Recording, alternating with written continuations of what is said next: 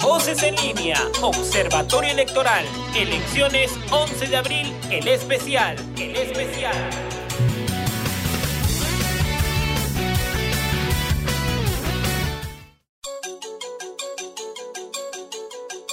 ¿Qué tal amigos? Bienvenidos a esta edición especial de Voces en línea, Observatorio Electoral, edición especial.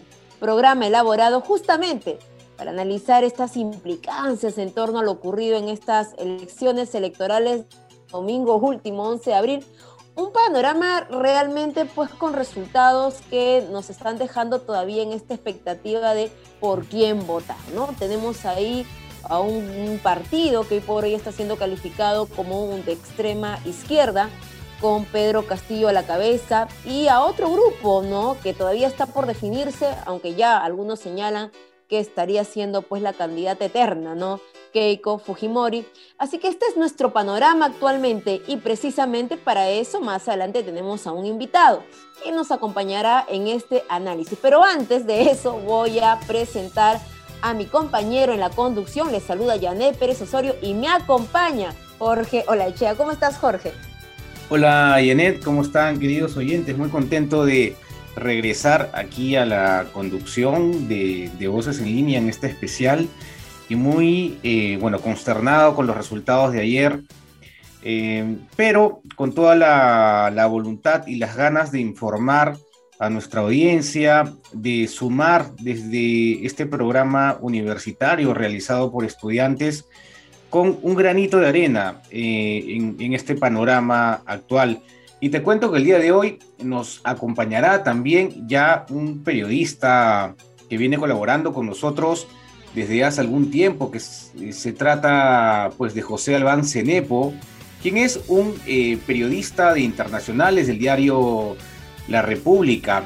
Lo tendremos hoy día también más adelante en un bonito conversatorio para analizar y conversar acerca de este panorama actual, Janet. Así es, en realidad eh, una situación que a muchos los ha llevado a través de los comentarios en las redes sociales a decir incluso que ya están sacando su pasaporte porque la verdad pues eh, no se esperaba estos resultados y, y, no se veía venir en realidad fue un candidato que yo lo comentaba incluso en otros escenarios, ¿no? Que venía dando pasitos de tortuga y que finalmente terminó ganando a la liebre, utilizando un poco esta fábula. Así que vamos a tener precisamente a José Albán Cenepo, jefe de la sección de internacionales del diario La República, como tú lo habías comentado. Así iniciamos entonces eh, nuestro programa especial de Voces en Línea Observatorio Electoral. Pero antes vamos a escuchar un informe especial elaborado por nuestro equipo de producción sobre esta cobertura especial, Jorge, en la que los integrantes de Voces en línea dieron informes importantes sobre el día a día, cómo fue las elecciones en sus locales de votación y eh, una vez que votaron, pues fueron a sus casas a dar estos despachos para el canal del Jurado Nacional de Elecciones, nada más y nada menos, Jorge. Sí, muy interesante la cobertura que realizaron los estudiantes, miembros e integrantes de Voces en Línea Observatorio Electoral em, para el canal del Jurado Nacional de Elecciones, ¿no? Esta bonita eh, o este bonito trabajo en conjunto que estamos realizando con ellos y cómo los estudiantes van demostrando de lo que son capaces, ¿no? De toda esa capacidad eh, periodística, inclusive eh, sorteando muchas vicisitudes, ¿no? Porque ellos eh, no podían exponerse, sin embargo se las ingeniaron para, se las ingeniaron de tal manera para poder transmitir desde sus casas, reteniendo información importante, rescatando enfoques periodísticos y, qué bueno que, que, ya tengan este Rosa y Annette preparados para en un futuro poder brillar en los medios de comunicación. Definitivamente, ¿no? Y también esa satisfacción de ver que muchos chicos que hoy por hoy ya están camino a la profesionalización, porque ya están, digamos, eh, alejándose de las aulas de la universidad, también han colaborado en este especial. Y bueno, tenemos a nuestro vocero, ¿no? Eterno, que ha sido pues Daniel Arteaga, eh, apoyándonos y colaborando con Voces en Línea, que es una prueba más de que nuestros chicos pues siempre van a tener a la radio, al programa ¿no? de la universidad en sus corazones y siempre van a estar para los momentos más importantes cuando los llamemos. Así que vamos a escuchar entonces este informe.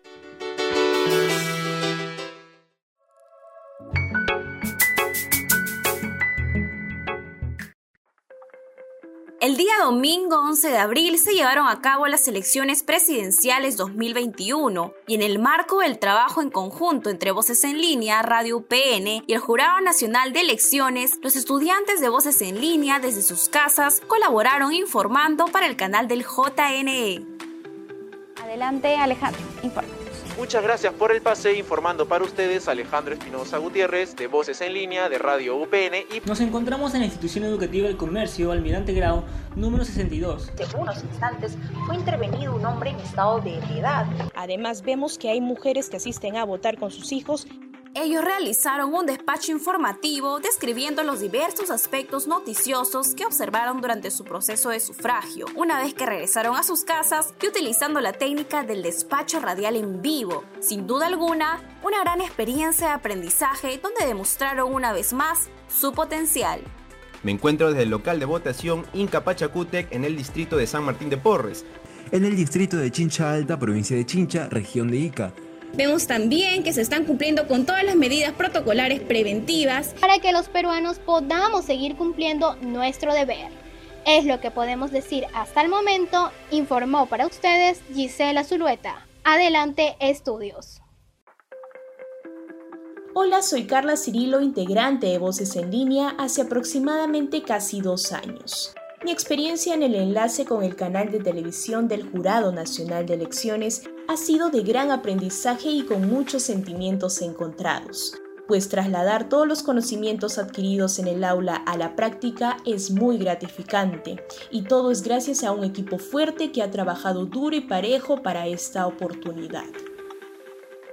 Hola, soy David Torres Tribeño de Voces en Línea y hace poco tuve la oportunidad de apoyar la cobertura informativa del Jurado Nacional de Elecciones. Fue una experiencia emocionante, gratificante, y no solo por salir en televisión por primera vez, sino porque me permitió vivir cómo se trabajan los despachos, eh, la presión con la que uno se enfrenta, y eso como comunicador me aporta mucho para crecer profesionalmente. Hola, soy Liliana Contreras, nueva integrante de Voces en Línea, y para mí cubrir un evento tan importante como las elecciones generales ha sido una emocionante experiencia, donde he podido aprender de los mejores, mis maestros y mis compañeros. Juntos hemos seguido minuto a minuto el evento, siempre buscando la veracidad en la información que les transmitimos. La verdad, no imaginé ser parte de esta experiencia tan pronto, y gracias a mis maestros y productores pudo ser una realidad.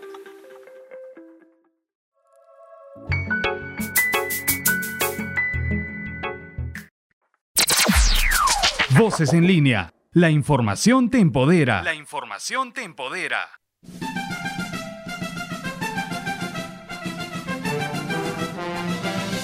Flash electoral.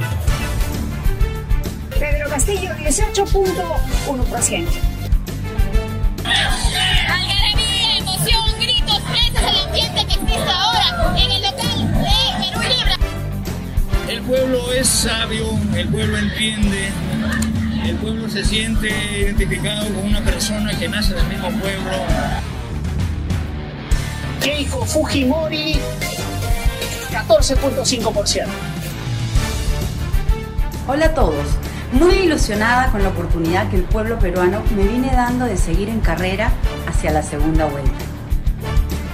Rafael López Aliaga, 12.2%. No, entonces vamos a correr el voto, podemos las actas. Lo que pueden hacer ya es una trampa después, ¿no?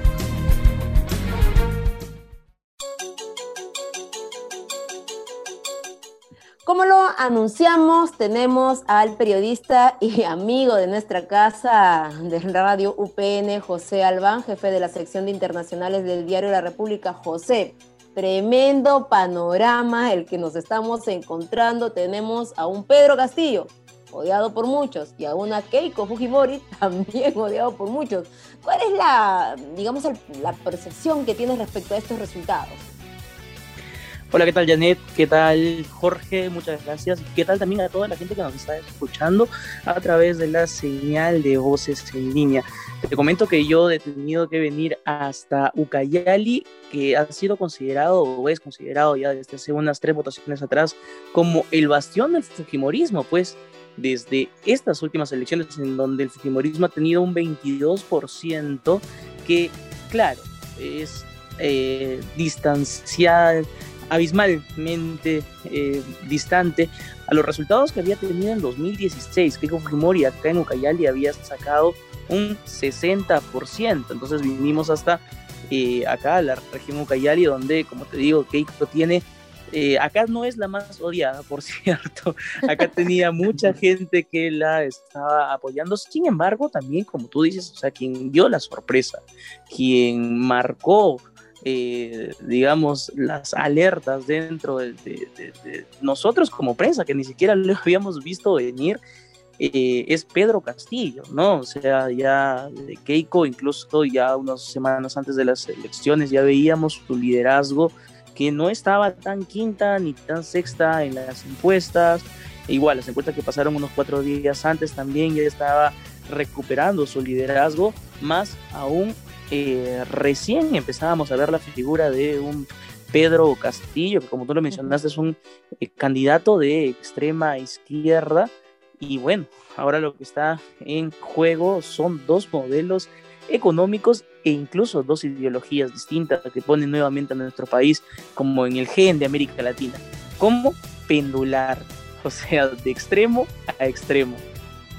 ¿Consideras, José, que eh, el caso de Pedro Castillo viene a ser un tipo de outsider, eh, algo muy parecido a lo que sucedió eh, con Pedro Pablo Kuczynski en algún momento que empezó a crecer desde abajo de un momento a otro, faltando solamente unas semanas?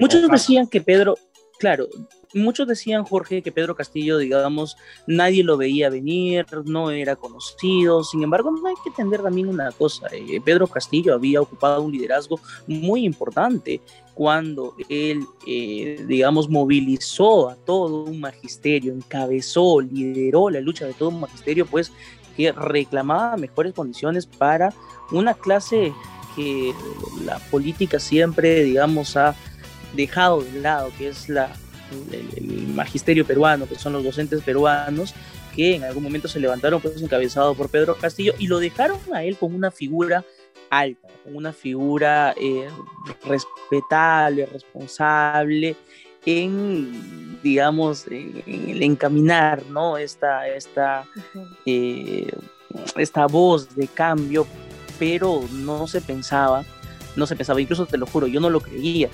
Eh, porque hasta hace unos dos, tres días, cuando veíamos nosotros internamente las encuestas, eh, que Pedro Castillo estaba ocupando el liderazgo, yo dije, ¿de dónde salió Pedro Castillo? Como cuando uno hace catarsis, ¿no? ¿De dónde salió Pedro Castillo? Sin embargo, eh, compañeros que eran miembros de mesa y que ya empezaban a decir, oye, en mi mesa ganó Pedro Castillo con 100, Pedro Castillo con 50, con 70. Entonces lo que estábamos viendo es que hay un Perú eh, que, que, se siente representado en el señor Castillo porque justamente quiere un cambio o, que simpatiza con sus ideas radicales de cambio. Sí, ahora, sí es interesante lo que tú dices, ¿no? Porque sí es mucho se ha dicho que el Perú no es solo Lima, ¿no? Creo que es uno de los discursos que en estas últimas semanas se estado escuchando y si uno observa este mapa que han estado divulgando en varios medios de comunicación, es prácticamente un 60% del que ha estado pues eh, votando a favor de Pedro Castillo y que se ve ahora en los resultados. Ahora, hay un temor enorme a la posibilidad de que él, bueno, gobierne nuestro país, sobre todo por un tema de políticas económicas. ¿Cómo está la comunidad internacional en torno a eso, José?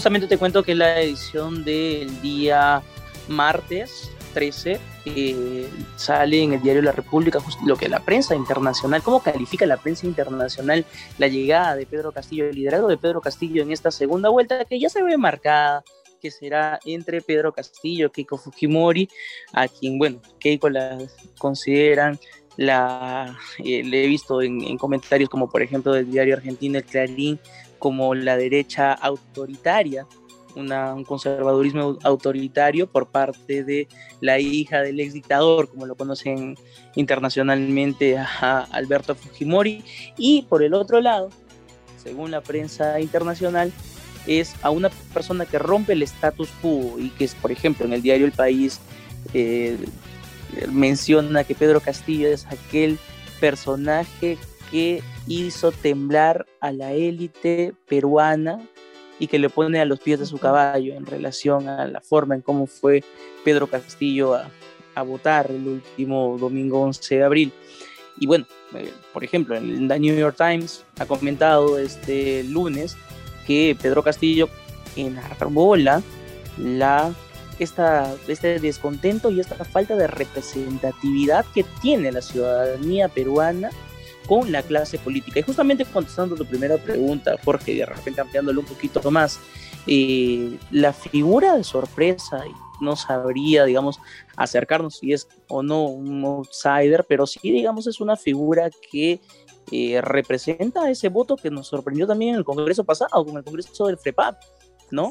Ese, esa, esa ciudadanía que estaba descontenta de una clase política que se había estado peleando durante, durante dos, tres años en el gobierno de, de Kuczynski, Vizcarra, y que quería cambio. Y justamente, o sea, el pueblo nos está diciendo, queremos una clase política que realmente nos represente y que realmente esté de la mano con el pueblo.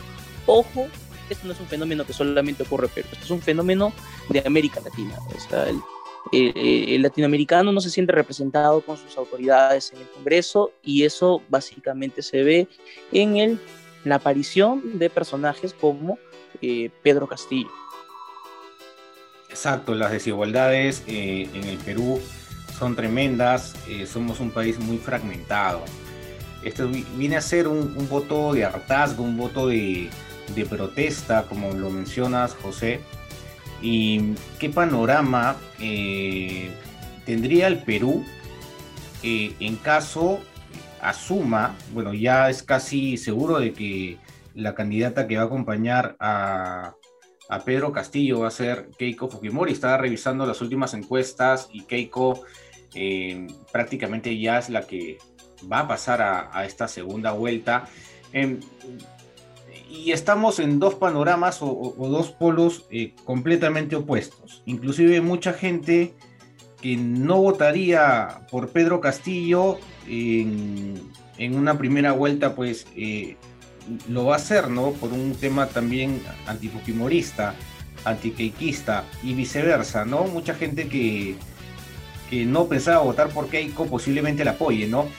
Em, ¿Cómo ves esta polarización y, cómo verías también un posible gobierno de ambos eh, candidatos, ¿no? Adelantándonos un poco.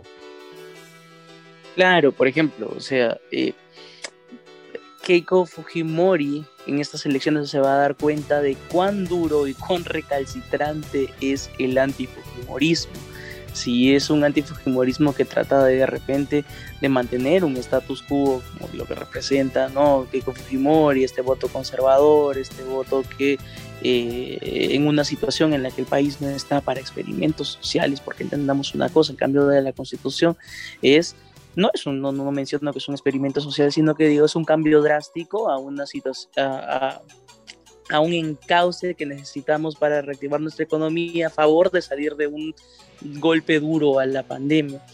Y bueno, tenemos la voz de Pedro Castillo, que a partir de ahora, y, yo no sé si, si creo que ya me va a dar la razón, pero creo que a partir de ahora ya empiezan los juegos políticos, teniendo en cuenta que eh, Pedro Castillo pertenece al sector de izquierda, muy cercano a eh, la lideresa, o no tan cercano a la lideresa de Juntos por el Perú, que es Verónica Mendoza, que no colinda con las ideas de Castillo, que sin embargo van a tener que hacer, digamos, cierta alianza, tire y afloje, y los grupos de derecha o los partidos de derecha también van a tener que hacer una alianza para poder eh, buscar, consensuar y ver quién llega y con qué agenda. Ojo, con qué agenda llegamos a, eh, las elecciones, a las elecciones de segunda vuelta. O sea, eh, entendamos, por ejemplo, en 2000, si no me equivoco, fue en 2010, eh, cuando este, Ollanta Humala tuvo que presentar una hoja de ruta para, eh, para poder, no, digamos, cambiar su, su, su, orientación, su discurso y para poder también convencer a un sector conservador de derecha económico que necesitaba mantener la estabilidad económica del país. Entonces, si Castillo creo que quiere llegar a la presidencia de esa forma, va a tener que consensuar, va a tener que buscar y, o de repente bajar las eh. Sus, sus, sus, niveles, ajá, sus revoluciones, o quién sabe si las puede hacer más fuerte.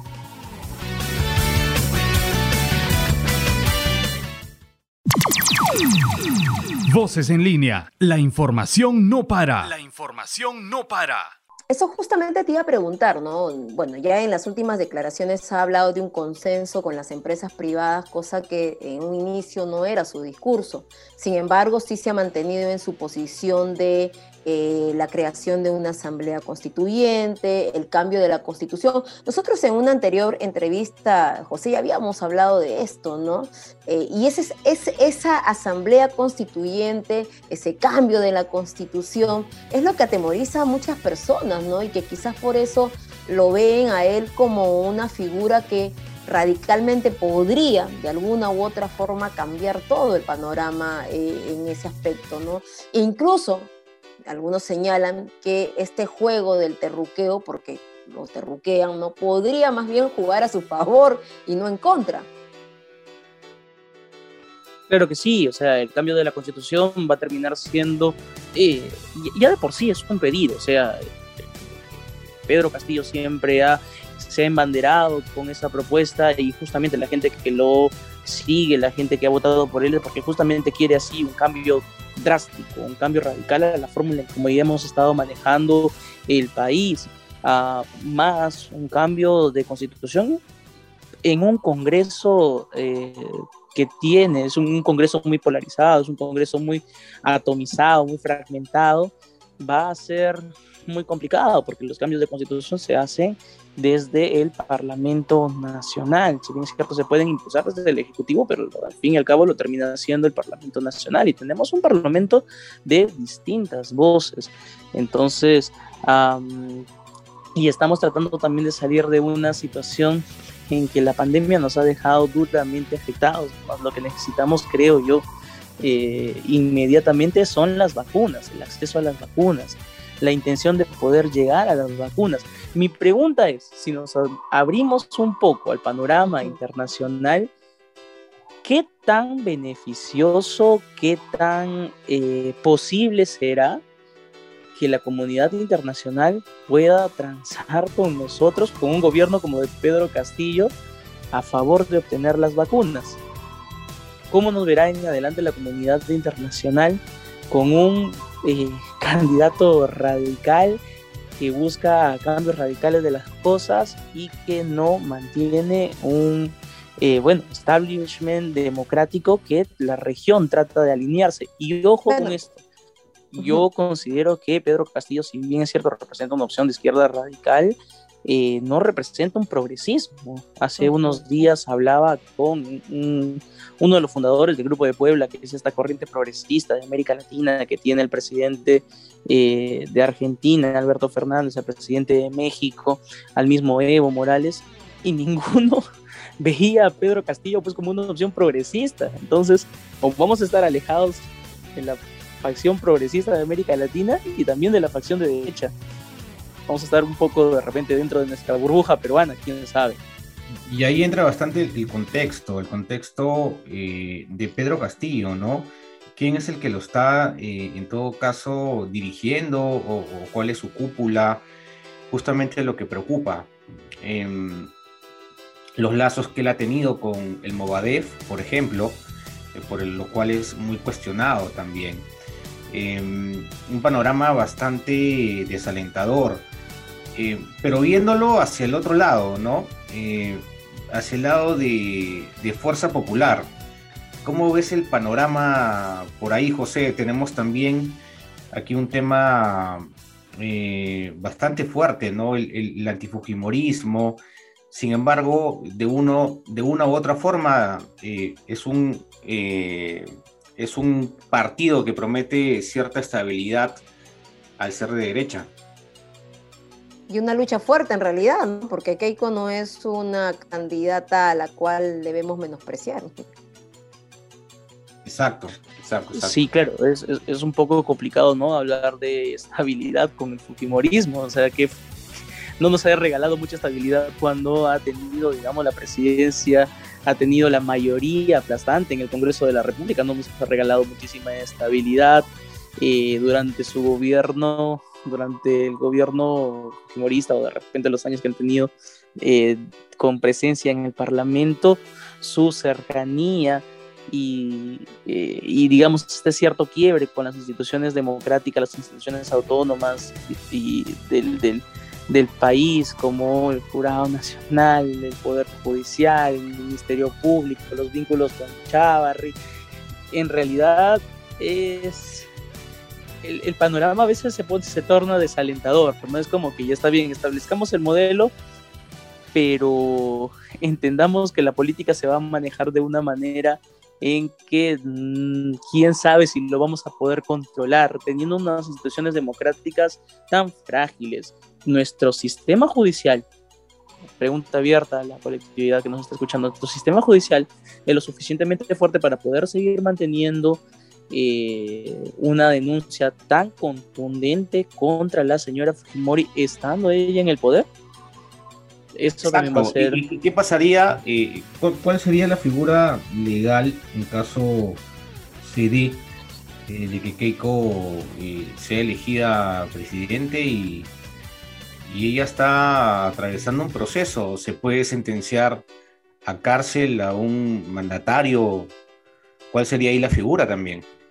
Claro, no se le va a poder investigar. O se va a tener un tiempo en el que a la presidenta, bueno, la primera presidenta mujer del Perú, no se le va a poder investigar porque se le tiene que garantizar siempre al presidente que, que representa la imagen del, del, gobierno peruano, que representa la imagen del país, eh, no se le puede abrir ningún tipo de, este, de investigación hasta que no termine su eh, periodo su, de mandato.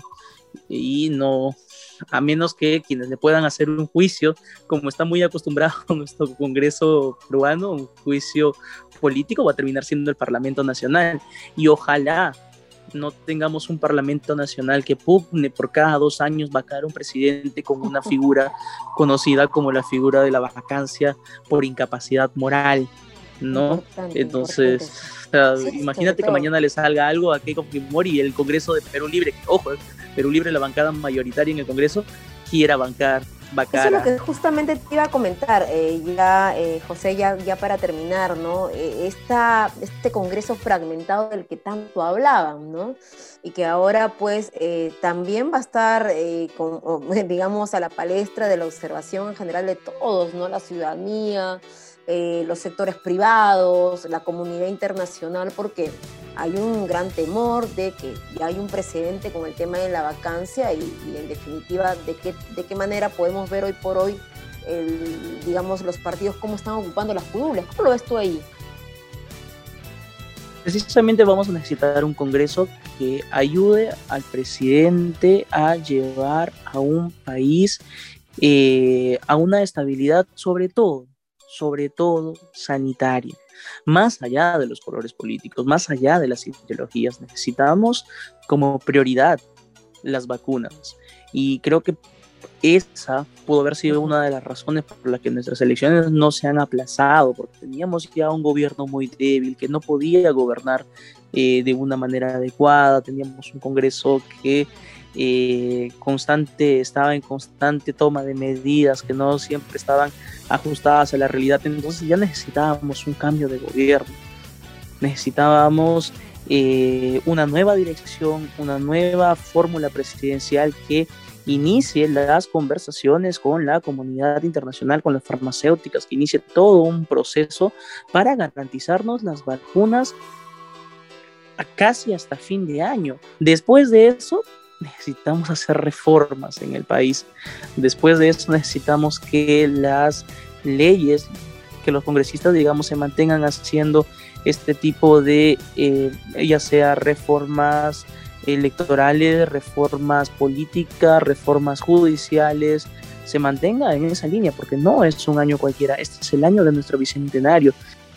A lo que se enfrenta en este caso el nuevo gobierno, ¿no? Creo que eh, definitivamente la primera medida va a estar en torno a estas decisiones, ¿no? En, el tema de salubridad y en el tema sobre todo de las vacunas tan solicitadas.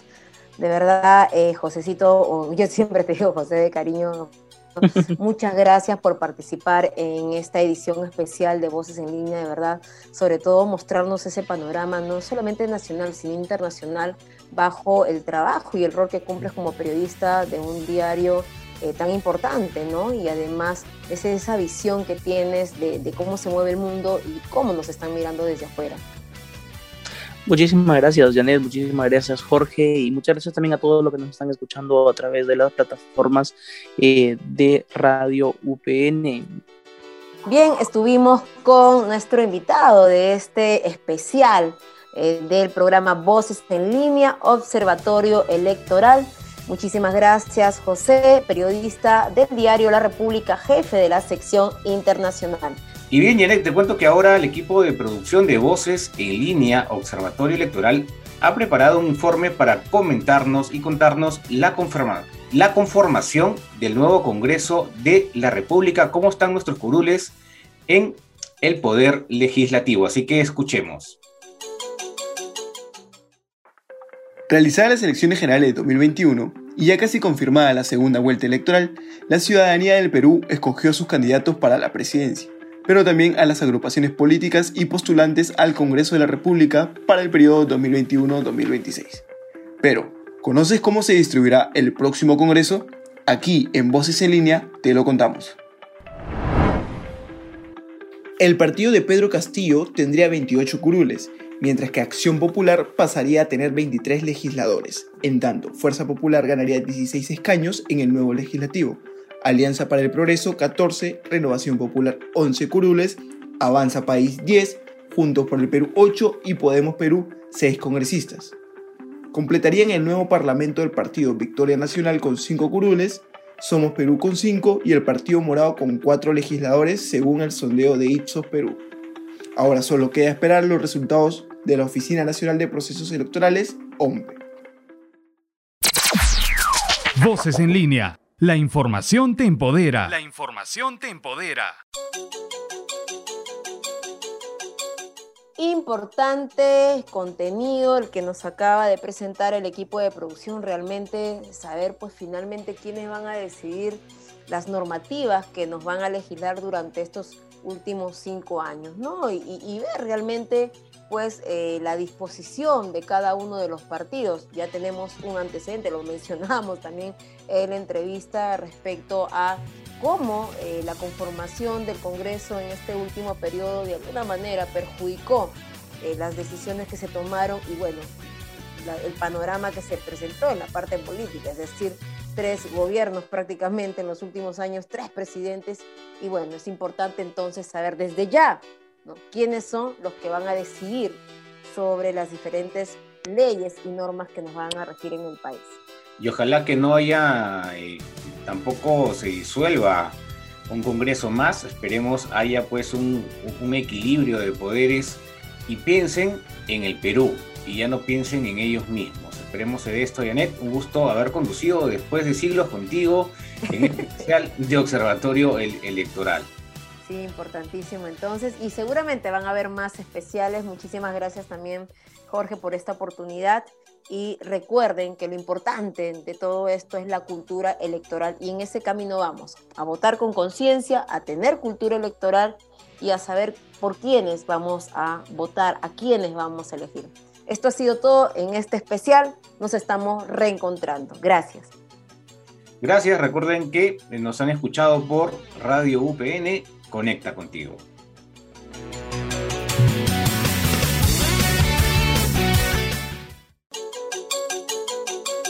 Voces en línea, Observatorio Electoral, elecciones 11 de abril, el especial, el especial.